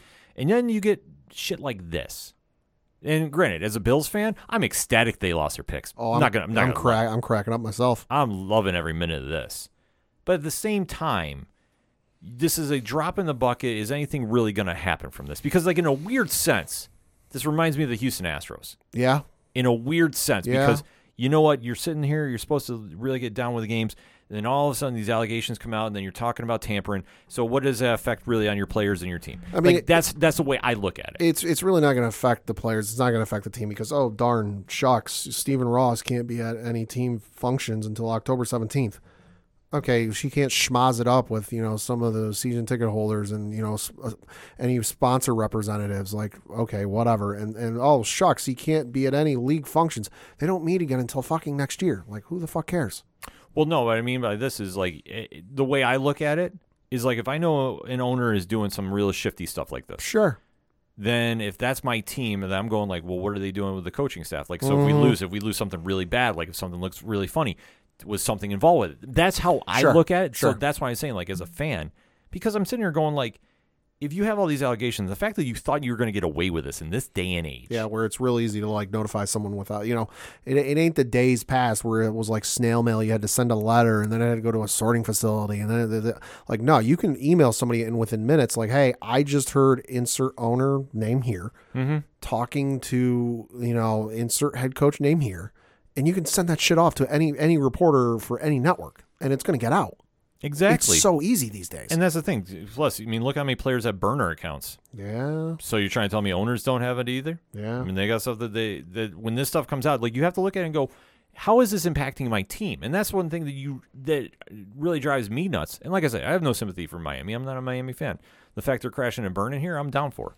But at the same time, I also feel for fans that you want to put the honesty in your team and saying that you know every time they go on the field, it's for the right reason. Every business decision is for the betterment of the team. Yeah. So if you're sitting here doing all this uh, nonsense and now you got caught and to this level, Yeah. that's a bad look. Yeah, huh? That's a bad look top to bottom. This is a situation that I don't think anybody in the NFL wants to deal with No. when the attention should be let's talk about Thursday. Well, and especially with the Dolphins, who let's face it, they've been shit since Marino retired. Mm-hmm. You know, and they and they haven't had any real success since the fucking perfect season. Sorry, folks, it is what it is. When your main calling card and your main boasting card is we had a perfect season, but Mm. that was fucking forty some odd years ago.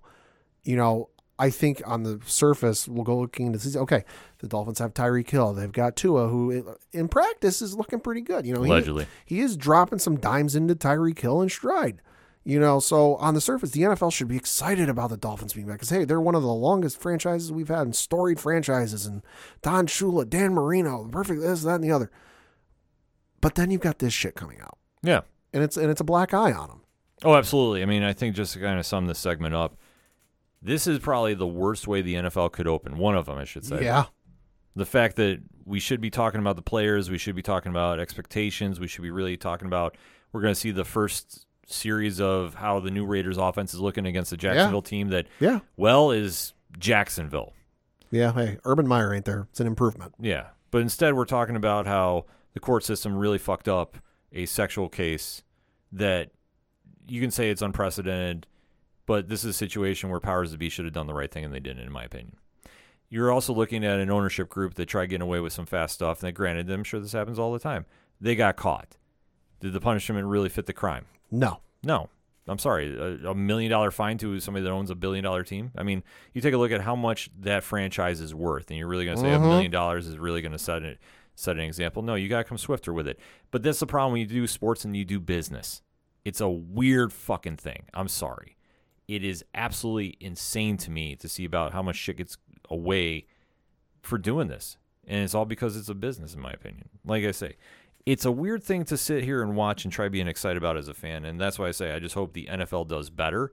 They start doing the right things. You need to set a better example because if you're going to be that franchise that everybody is watching and everybody is rallying around and you want to keep your fan base around, you need to set a better example. And I'm sorry, like if you think that you can just get away with this stuff and you know people just forget about it, sadly it's not going to happen. look at the look at the Houston Astros. It's been how many years since they got busted for cheating uh, and winning a World Series, and people still shit on him for it. Yeah, just wait till that first game Deshaun Watson is back with Cleveland. Excuse me. Which uh, side note, uh, that is Week Seven in Baltimore. Yeah, Baltimore's gonna be loud. as they should be, because this is an absolute egregious case, and there's literally nothing else to do but file that appeal. Yeah, which again they have until 9 a.m. Thursday Eastern uh, to file the appeal. In which case it goes to Roger Goodell or his designee. Yes, which that's why I say they got to do the right thing. Because I'm sorry, to have an example like this get set, and this is going to be what is talked about this entire preseason going into week one, Mm-hmm. is absolutely abysmal. The Dolphins thing is messy too, but when you start taking a look at this, the Deshaun Watson thing is going to be hovering around everybody. For the owners, they got to do better, top to bottom. And I'm sorry, when this stuff is happening, you have tampering and you get fine draft picks. This is a big deal. But I think they got to come swifter with their punishments about this because if you really want this stuff to stop, you got to set the you have to set the bar somewhere. So that being said, we gave you some NFL talk we were not planning on doing this week. And man, I hope we don't have to do this again sometime soon. But in that meantime, hit us up on that hashtag, hashtag ODPHpod. Deshaun Watson, Miami Dolphins ownership. What's your thoughts? Let's talk about it, shall we? And are you excited for this week's preseason game? Let's talk about it, shall we? Hashtag ODPHpod. We're going to take a quick break. We'll be right back.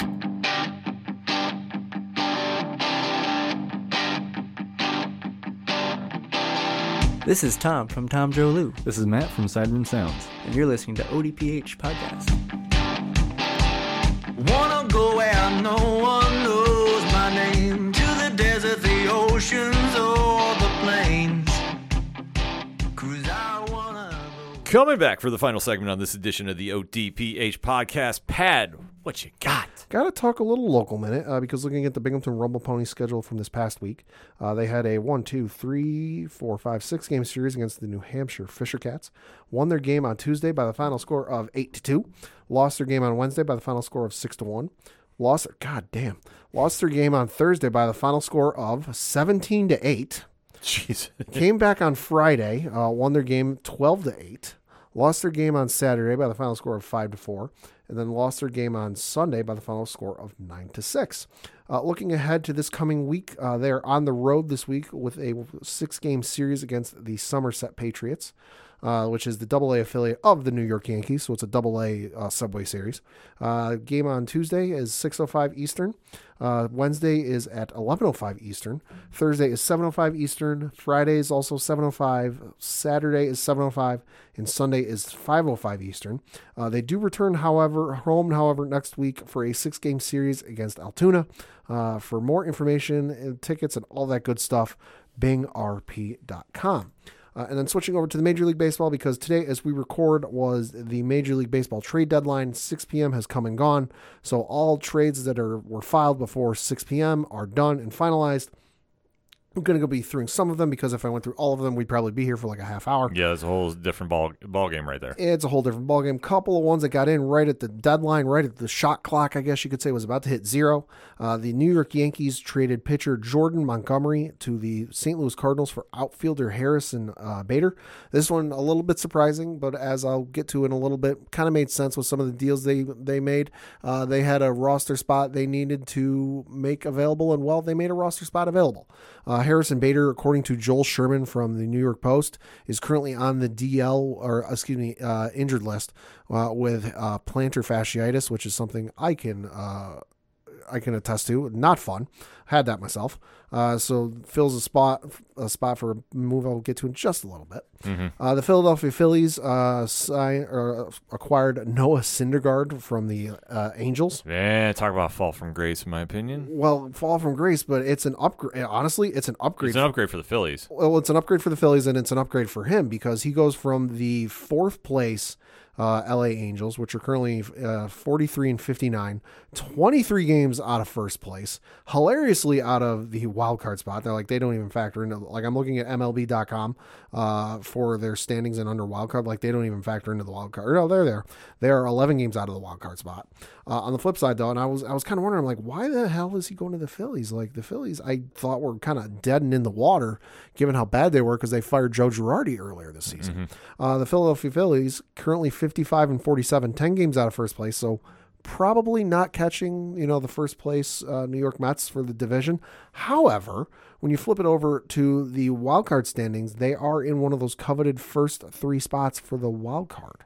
Uh, so the Phillies are technically in the playoffs right now when it comes to the wild card. So I'm like, oh, okay. In that instance, I get it a little bit. It makes a little more sense with that, but Yeah. like I say, Syndergaard is not the Syndergaard of old. No, So that's why I say it's a little bit of fall from grace Yeah. for him.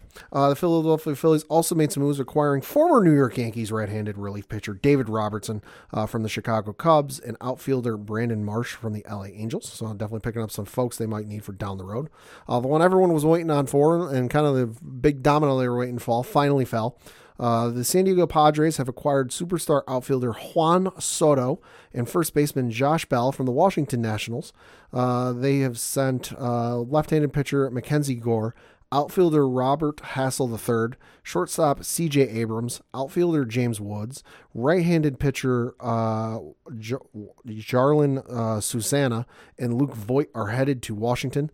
It was noted at one point, and this is why it got a little interesting. It was noted at one point that Eric Hosmer of the San Diego Padres was scheduled to go to uh, the Washington Nationals in this deal. And I say scheduled because the man's got a full no trade clause. Well, not a full no trade clause. He's got a partial no trade clause. Uh, and he was adamant, they, and the teams wanted to get the, the, and by teams I mean the Padres and the Nationals wanted to get this deal done by noon because they had to do physicals and they had to exchange that stuff. And if the deal fell through, they didn't think they'd be able to get it done in time with physicals and all that by the deadline of 6 p.m. Uh, well, the deal almost fell through because Eric Hosmer said, fuck you.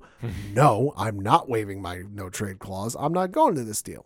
Uh, so the na- the Nationals decided, being the petty folks they are, decided to go fuck you in return. Uh, and he, after he rejected a deal to Washington, uh, they did trade him to one of the teams he had on his trade list, and that being the Boston Red Sox. Interesting. Uh, so they're acquiring him from San Diego. Uh, San Diego, according to ESPN, will be paying down a significant portion of the $44 million remaining on Hosmer's contract. So yeah, you've but now the big deal though is you've got Juan Soto in San Diego with Manny Machado, Fernando Tatis Jr. 's looking. uh, Listen, on paper it looks good, but so did Kobe Bryant, Shaquille O'Neal, Karl Malone, and Gary Payton. Yeah, exactly. And we know how that went. Soto is an interesting character because you know what? When you turn down that much money from Washington, Yeah. and Yeah. say what you will, it's hmm It's a lot of money. it's a lot of money. a lot of fucking money. You're banking on going somewhere that was going to pay you more. Mm-hmm. Now, granted, going to San Diego right now is not the worst idea in the world No, on paper. on paper, sense. but still, you got to deal with the Dodgers. They're still going to be prominent, Yeah. And you still have to work on your pitching, in my opinion. Yeah. So I don't do. know. I mean, this, for some weird reason, this reminds me of Baltimore in like the early 2000s, like when Kinda. they, had, when they had all the bats in the lineup, but they had no pitching. Yeah. Kind of same vibe I'm getting. Kinda. Uh, the LA Dodgers were among one of the teams, final three teams, uh, interested in acquiring Juan Soto. Uh, they did not acquire Juan Soto, obviously, but they did acquire uh, outfielder Joey Gallo from the New York Yankees. Uh, surprised they were able to deal Gallo because, as bad as he's been, I didn't think anybody would want him. Uh, but hey, we got uh, the Yankees did in return get a uh, prospect, a minor league prospect from the Dodgers. It was a relief pitcher, I believe, and don't remember the name, but I do remember he is their 15th ranked prospect in the Dodgers organization. So the fact that they got somebody in the top fucking 20, listen, it's an, I don't care what grade ESPN or anybody wants to give this trade. The Yankees got back a top top 20 prospect from the Dodgers for Joey fucking Gallo. It's a fucking win.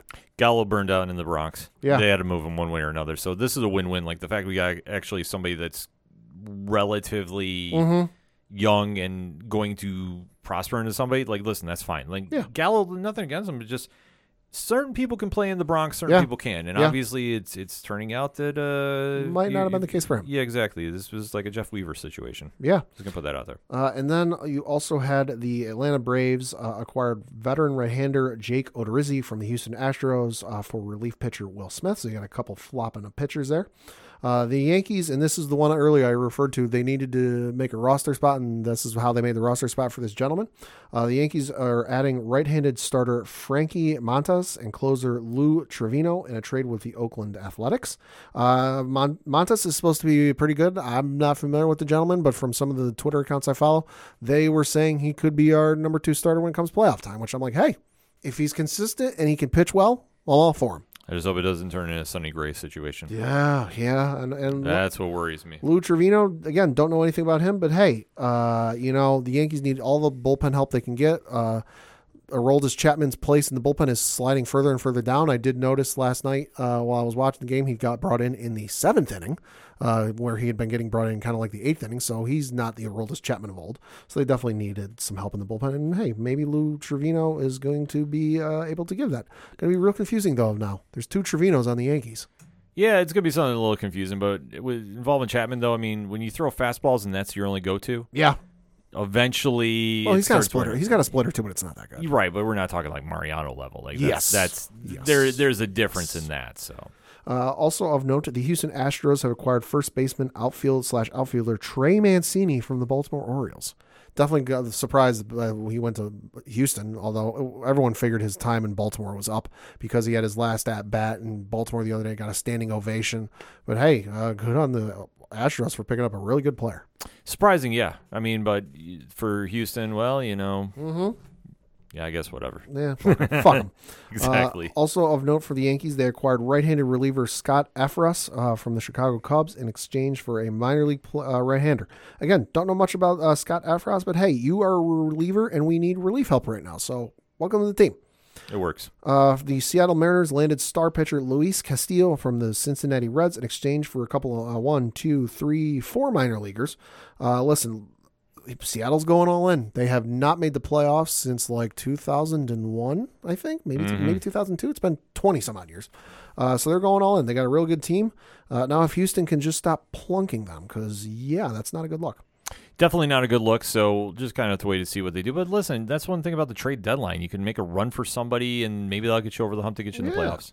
Uh, and then lastly, and certainly not leastly, was one of the first kind of major deals that um, jumped out to us was they added All-Star outfielder and former Boston Red Sox legend Andrew Yeah. Andrew Benintendi, who had been with the Kansas City Royals. Uh, so hey, welcome to the team. Yeah, I I'm still trying to wrap my head around that one. Like, let's see if it pans out. I, I'm I'm optimistic. Sure. I mean, he's been playing good in Kansas City, but then against Kansas City, Yeah. and you know, obviously, when you've been through the Boston New York wars, uh, Yeah. Like I said, Boston Red Sox legend. Yeah, so uh, we'll have to kind of wait and see how this all shapes Hey, up. he, he's a consistent outfielder. Obviously, you got Judge and Stanton. You know, Gallo was fucking shit. I'm sorry, like no disrespect to the guy, but when your batting average goes that low and you're and you've got like two hits in your last thirty some odd fucking at bats, sorry, you suck. And then Hicks is a little inconsistent, you know, so they needed something consistent in the outfield. And hey, uh, hopefully Benintendi gives it to him. They no, they they address the need, and that's the one thing that we got to take away from it. Cashman knows what he's doing, except why we haven't re-signed Judge yet is beyond me. So that's going to be the number one priority in the offseason, and if they don't do it, uh, expect us to have a very very obscenity filled a ODPH when that Probably. happens. Oh, when that happens. Uh, so for my base, I'm just going to kind of talk a little AEW wrestling. I mean, obviously we started with WWE, but AEW's got a show coming on. Obviously, one of their specials is happening this Wednesday as we record, 8 p.m. Eastern Standard Time on TBS, and it is the Quake by the Lake. So one Seriously? thing, yes, that's what they're going with. 'cause Okay. uh, so it's one of the situations where obviously when they do their uh, mid-season show like specials, Yeah. because they don't do all monthly pay-per-views, Right. This is supposed to be considered on that level. So the card is reading as announced, courtesy of the fine folks at AEWPR. Matt Hardy is taking on Christian Cage. Okay. Thunderstorm, which is Thunder Rosa and Toni Storm, are Oh. tagging up against Britt Baker and Jamie Hayter. Uh, I'm already going to call this because I called this in blogs kind of anywhere. Toni Storm turns on Thunder Rosa, and thus setting up the match for Battle of the Belts 3, which is supposed to take place Saturday. I will say that's a good team name, though. It is a good I got to give it to him. Good team name. it is a good team name, but I'm I'm like I'm still on the fence of like what they're going to wind up doing here eventually. Because the only other shot is maybe Jamie Hayter gets in there for a title shot. I don't know, but i I digress. That's a whole different special that we'll be talking about. The undisputed elite return. So Adam Cole, Bobby Fish, and Kyle O'Reilly are coming back. Now they're not in ring, but they're going to be coming back, and obviously they've been dealing with a lot of injuries. So waiting to see what happens here. It might be something announced for the trios titles that have been announced at All Out that we're gonna have new champions there. So six man tags. Mm. Orange Cassidy is taking on Jay Lethal. Powerhouse Hobbs is going to be in action. A dumpster match. Now, you're probably asking what is a dumpster match, and I'm going to say it's exactly what you think it is. And if you saw the segment on AEW Rampage, I was not a fan of this. They did a rap battle that's supposed to be Eight Mile esque with Ugh. with the acclaimed and the Gun Club. That's hard to live up to that expectation. Max Caster, great. Yeah. Whichever one of the Gun Children was doing it, awful. Uh, and I'm sorry, they they did this whole thing where he fake stuttered like he got s- shook on stage. And Yeah. he started stuttering, stuttering, stuttering. Yeah. It was awful. It was bad. Like I don't care. I, I know I took some heat I on love- Twitter I love- from some trolls, and I don't even give a shit. I love the inspiration, but no, just don't try to live up to that. No, it was awful. It was trash. I'm sorry. I'm gonna say it out there. Like it was supposed to be. Caster knows what he's doing. The other ones just looked uncomfortable. So this is kind of going to be the culmination of their feud. So I guess somebody's going in a dumpster. But the main event for this night is one that's a little bit interesting because obviously we know CM Punk is out with injury. Jon Moxley is the interim champion. And what they have set up is this is going to be a title contender for Moxley Okay. because Chris Jericho came out last week during Dynamite and said he wanted his rematch uh, against Moxley, so they set it up. But he also got kind of worked by Wheeler Yuta of the Blackpool Combat Club. So now that they are going to face each other, and the winner is going to get a shot at Moxley's interim world title. So I'll be honest, I have no interest in seeing Jericho face Moxley. I think Yuta at this stage, being a full fledged member of the BCC, could be an interesting dynamic, but we've seen it happen before. So we'll have to wait to see how this one unfolds. But all this is scheduled to go down live on TBS Network Wednesday, August 3rd, 8 p.m. Eastern Standard Time. And then this leads right into the Battle of the Belts special, which I did talk about on Blogs Count Anywhere very quickly. I have a feeling this is how the card is going to shape up. We do know that Claudio is going to be defending the Ring of Honor title against Takeshita. They always have a AEW women's title match on there, so that's why I said Thunder Rosa is going to be defending it. That's why I say my guess is going to be against Toni Storm because I could see them doing that, and I could see them doing and new. And they always have the TNT title defended on there. So Wardlow, my guess is going to be facing Jay Lethal, and I think this all comes out of this Wednesday night, leading into Saturday night. So definitely something to keep in tra- uh, track of if you're watching AEW. I mean, this, they got a lot of uphill work to do, in my opinion. Obviously, coming uh, up against the Triple H regime for WWE, but it's nothing overcomable. Just I'm going to tell everybody that listens to AEW, that listens to the ODPH, focus on your own house. Don't worry about what WWE is doing. Listen, make the best card that you have with the talent you have, and everything will be okay. So that being said, Pat, the music you heard at the beginning of the show, that's Brian Wolf. But we have a special treat for listeners. Ooh. Closing the show is the brand new song Sometimes from Second Suitor. Now, Second Suitor has got a big August planned out. They're actually out touring a little bit right now, so you can catch them live. Definitely go catch them live. But Tyler Reed is going to be tagging up with his cousin Sean Carr to take on Garrett Holiday and Axel Lennox at Suitor Slam 2, taking place at the X in Johnson City, New York. So it's going to be a live show. Suitor's going to play. There's a couple more bands down there. I think there's some- there's something about comedy as well too. But the major thing is there's going to be a wrestling match. So if you want to get in the door, it's eight dollars. And for more information about that, check Second Suitor's social media. But more importantly, on the 12th, not only do you get Suitor Slam 2, you get the brand new album. Mm. So, Pat, where do I go find out about all this? ODPHpodcast.com. Right on. Swing on over to the music section. Go check it out. Check out the amazing groups that are on there, such as Shout at the Robots, Yard Party, Floodlands, and Tom Jolu, and all the amazing people that give us their music. Like, seriously, we can't say thank you enough. But while you're at the website, check out the Parlay Points blog section, which, like I said, the brand new blogs count anywhere is up there. I've been right on my predictions about AEW lately, so listen, let's see if I'm right about my card. If I am, hey, Tony Khan, hook us up with some tickets. We definitely want to go front row. I know you're coming upstate, so definitely we'll make an appearance down there, maybe. Just maybe. But, uh, Pat, also, right at the website, we have a directory. So, how many providers are we on? 802,000. Sounds about right to me. So we are growing every day, and if we're not on your favorite podcast provider, let us know. We'll try fixing that. We also have a classified section, which has friends of the show, such as F or 3FN Podcast. I'm so used to saying 8122 Productions, it just rolls off the tongue. But the brand is now 3FN Podcast, so you definitely want to shout out to them and their big things they got going on. Dragon Master Games, off the cuff gaming, which definitely uh, has got some big things going on as well. Organizational link support and Black Lives Matter, all the amazing pod groups we are in. So shout out to the Apocalypse, and of course, shout out to 607 Podcast. All of that, the TeePublic Store. If it's anything and everything that is the ODPH, it can be found at odphpodcast.com. That's all we got for this week. So for the one and only Padawan J, Thank you. Thank you. I'm your host, Ken M. Thank you as always for listening to the ODPH podcast, better known as the Ocho Duro Parley Hour. See you next time.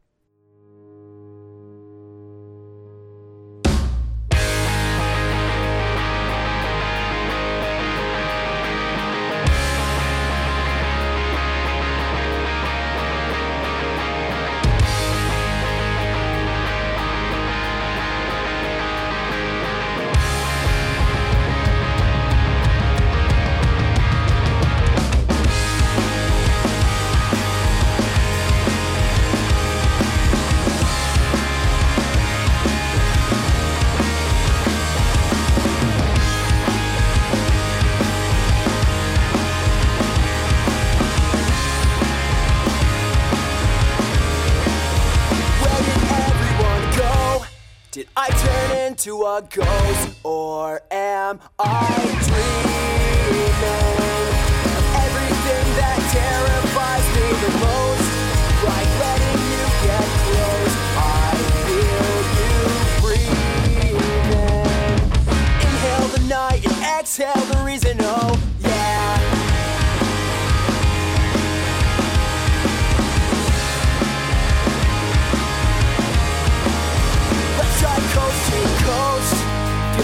between our toes while we still can. The sea of sharks scares me more on dry land. The world don't need another band, but I don't care. I'm not going anywhere, and sometimes we rise, sometimes we fall. Sometimes I start to question if I'm anything at all. Sometimes we fly, sometimes we crawl. I'll always have a reason as long as